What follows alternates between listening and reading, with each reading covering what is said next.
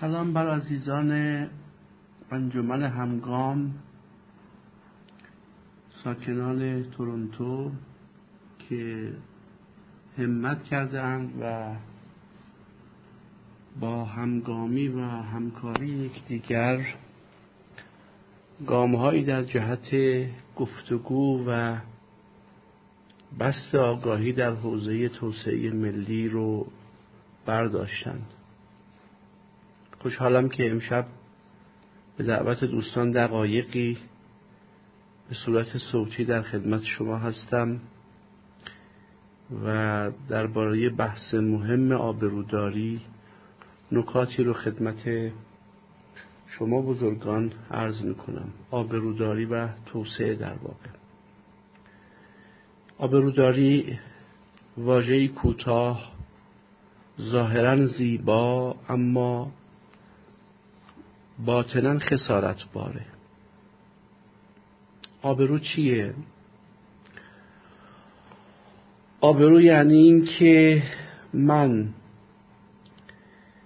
به لحاظ ظاهری صورتی رنگین و لعابی جذاب دارم که ممکن است برود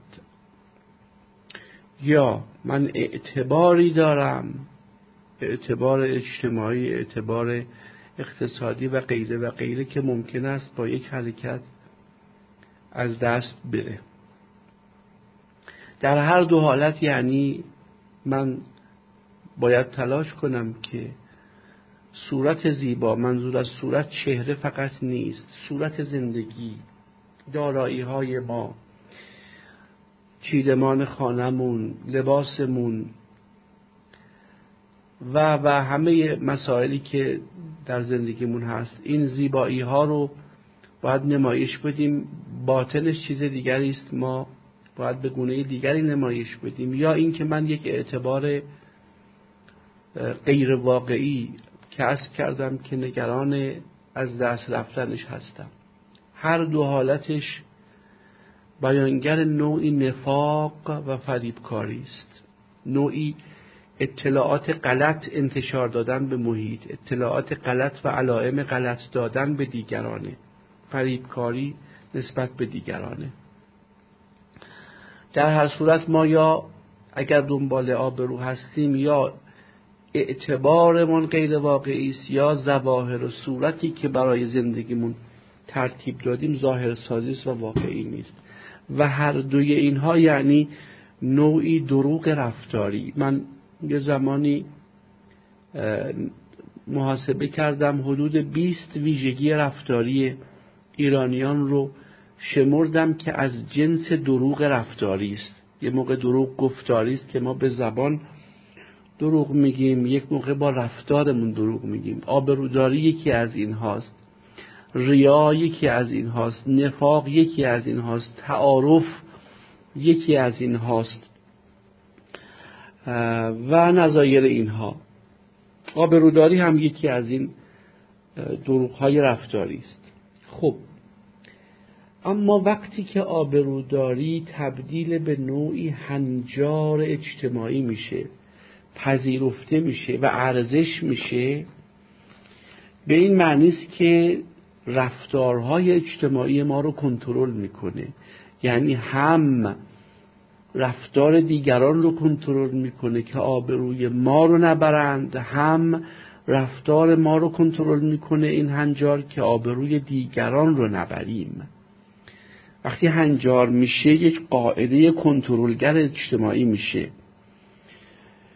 که اگر کسی این قاعده رو زیر پا بذاره مجازات میشه.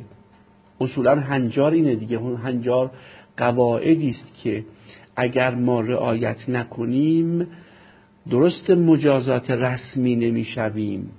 ولی مردم با رفتارشون با نگاههاشون با برخوردشون و با نحوه تعاملشون با ما ما رو مجازات می‌کنن. به این خاطر که فلان هنجار رعایت نکردیم. پس آبروداری وقتی خسارت بار میشه که به هنجار تبدیل میشه. یعنی به صورت یک معامله اجتماعی در میاد. من آبروی شما رو نمی‌برم شما هم آبروی من رو نبرید. اگر شما آبروی من رو بردید در مقابلش آسیبی که من به شما می‌زنم اینه که من هم آبروی شما رو می‌برم. وقتی هنجار میشه یک کنترل دو طرفه ایجاد می‌کنه. خب وقتی هنجار شد به این معنی است که هر حرفی من بزنم و هر کاری بکنم که واقعیت رو نسبت به طرف دیگه ای روشن بکنه دارم ضربه به اون می‌زنم و برعکس هر کاری دیگری بکنه و هر حرفی بزند که واقعیت رو نسبت به من نسبت به رفتارم نسبت به دارایی هم نسبت به افکارم روشن بکنه آبروی منو برده و ضربه به من می‌زنه. در این صورت باعث میشه که ما نقد نکنیم. چون اگر کسی رو نقد کردیم آبروش میره. چون نقد یعنی نقاط ضعف رو بگیم دیگه. نقد یعنی در واقع کاستی های ظاهری یا باطنی یا فکری رو بگیم. اینجوری میشه که گفتگو هم متوقف میشه. گفتگو به معنی دیالوگ به معنی همشنوی. نه به معنی اختلاط کردن یا مذاکره کردن یا کانورسیشن به معنی دیالوگ که در در دیالوگ ما در در واقع در دیگر گفتگوها مثل مذاکره و غیره و غیره صحبت معمولی ما می آییم که خودمون رو معرفی بکنیم به دیگران درباره خودمون اطلاع بدهیم تا دیگران رفتارشون رو افکارشون رو نسبت به ما اصلاح بکنن. تا ما رو رعایت بکنن. در حالی که دیالوگ یعنی من آمده ام تا دیگری را بشنوم بفهمم و بعد خودم رو نسبت به او اصلاح بکنم. من اومدم تا چیزی یاد بگیرم و اصلاحی بکنم. دیالوگ آمدم تا بشنوم و من خودم رو اصلاح بکنم. دیگری رو بشنوم و من اصلاح بکنم. با آبرو در واقع آبروداری باعث میشه که گفتگو به معنی دیالوگ شکل نگیره دیگه چون گفتگو به معنی دیالوگ باید سریح و دقیق باشه که نتیجه بخش باشه. اینه که در لفافه سخن گفتن به ایما و اشاره صحبت کردن کنایه زدن تلمیح ارز کنم که رندانه صحبت کرده اینا همه بخشی از فرهنگ ایرانی است که تنه می‌زنه به در واقع همکاری می‌کنه با آبروداری در خدمت آبروداری هستن. اگر هم نقدی می‌خوایم بکنیم به ایما به اشاره در لفافه بگیم. ارز کنم که به گونه ای بگیم که سریح نباشه و دقیق نباشه.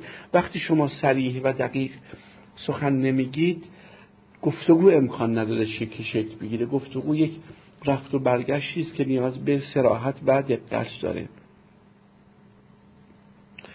خب پس گفتگو می شود یکی از ابزارهای این که آبرو می رود. نقد می شود یکی از ابزارهای ریختن آبرو. بنابراین گفتگو به معنی همشنوی و دیالوگ شکل نمی‌گیره نقد هم شکل نمی‌گیره پس آبروداری نهایتا به تعطیلی گفتگو و نقد می انجامه. و وقتی گفتگو و نقد در بین ما تعطیل بشه به منزله و به معنی اینه که شخص ارتقاء شخصیت ما متوقف شده. ما دیگه همدیگر رو نقد نمی کنیم و از همدیگر نمی آموزیم و زوایای فکری یا شخصیتیمون یا رفتاریمون با نقد دیگران سیقل نمی‌خوره پس اول از همه تعطیل می‌کنیم ارتقاء شخصیتمون رو. در گام بعدی تعطیل می‌کنیم ارتقاء سازمانی رو. یعنی ما سازمان هایی که توش هستیم نهاد خانواده رو محل کارمون رو هر نوع سازمانی که توش هستیم رو چون نقد نمی کنیم ارتقاء اون رو مختل می کنیم و در پایان هم تعطیل می کنیم ارتقاء حکومت رو. حکومت ها کسی نیست که نقدشون کنه و بر مسیری که تصمیم گرفتن و میرن ادامه خواهند داد. اینجوری میشه که در کشور, در کشور ما مکررن شورش و انقلاب میشه چون کسی نقد نمی‌کنه. دیالوگ درباره و با حکومت رخ نمیده و بنابراین حکومت ارتقا پیدا نمی‌کنه.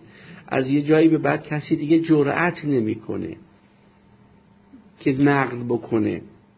و بعد همه به علت برای آبروداری یا برای جرأت نکردن نقدها رو در درون خودشون نگه میدارن و در بلند مدت نقدها تبدیل میشه به نفرت. و بعد در یک لحظه تاریخی این نقدهای انباشته شده این نفرتهای انباشته شده منفجر میشه و به شورش و انقلاب تبدیل میشه. بنابراین انقلاب شورش نتیجه فقدان دیالوگ فقدان نقد اجتماعی است.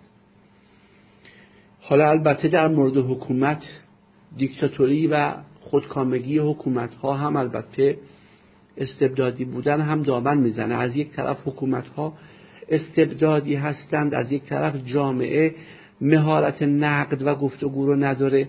این دوتا دست به دست هم میدن تا شکاف عملکرد و انتظارات. به صورت گسترده عمیق بشه و بعد از یک جایی تبدیل به انفجار اجتماعی و شورش و انقلاب بشه.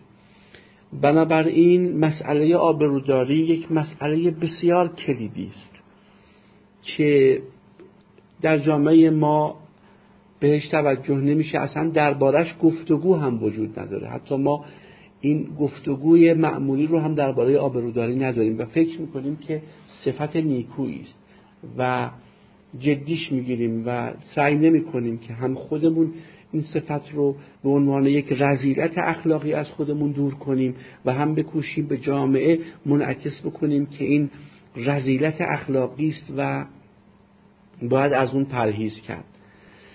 من خیلی خوشحالم که شما بانوان محترم با همکاری همسرانتون و خانواده هاتون در تورنتو در کانادا انجمنی را انداختید که به این موضوعات دقیق و ظریف می‌پردازه و گفتگویی رو درباره مسائل ملی ما و دشواری های فرهنگی ما را انداختید. امیدوارم انجمن همگام بپاید و عمر بلندی داشته باشه و به تدریج گفتگوهاش و بحثهای داخلیش انتشار علنی هم پیدا بکنه و به سطح جامعه بیاد و جامعه ما رو ارتقاء بده. برای همه شما آرزوی موفقیت و شادکامی دارم. سلامت باشید.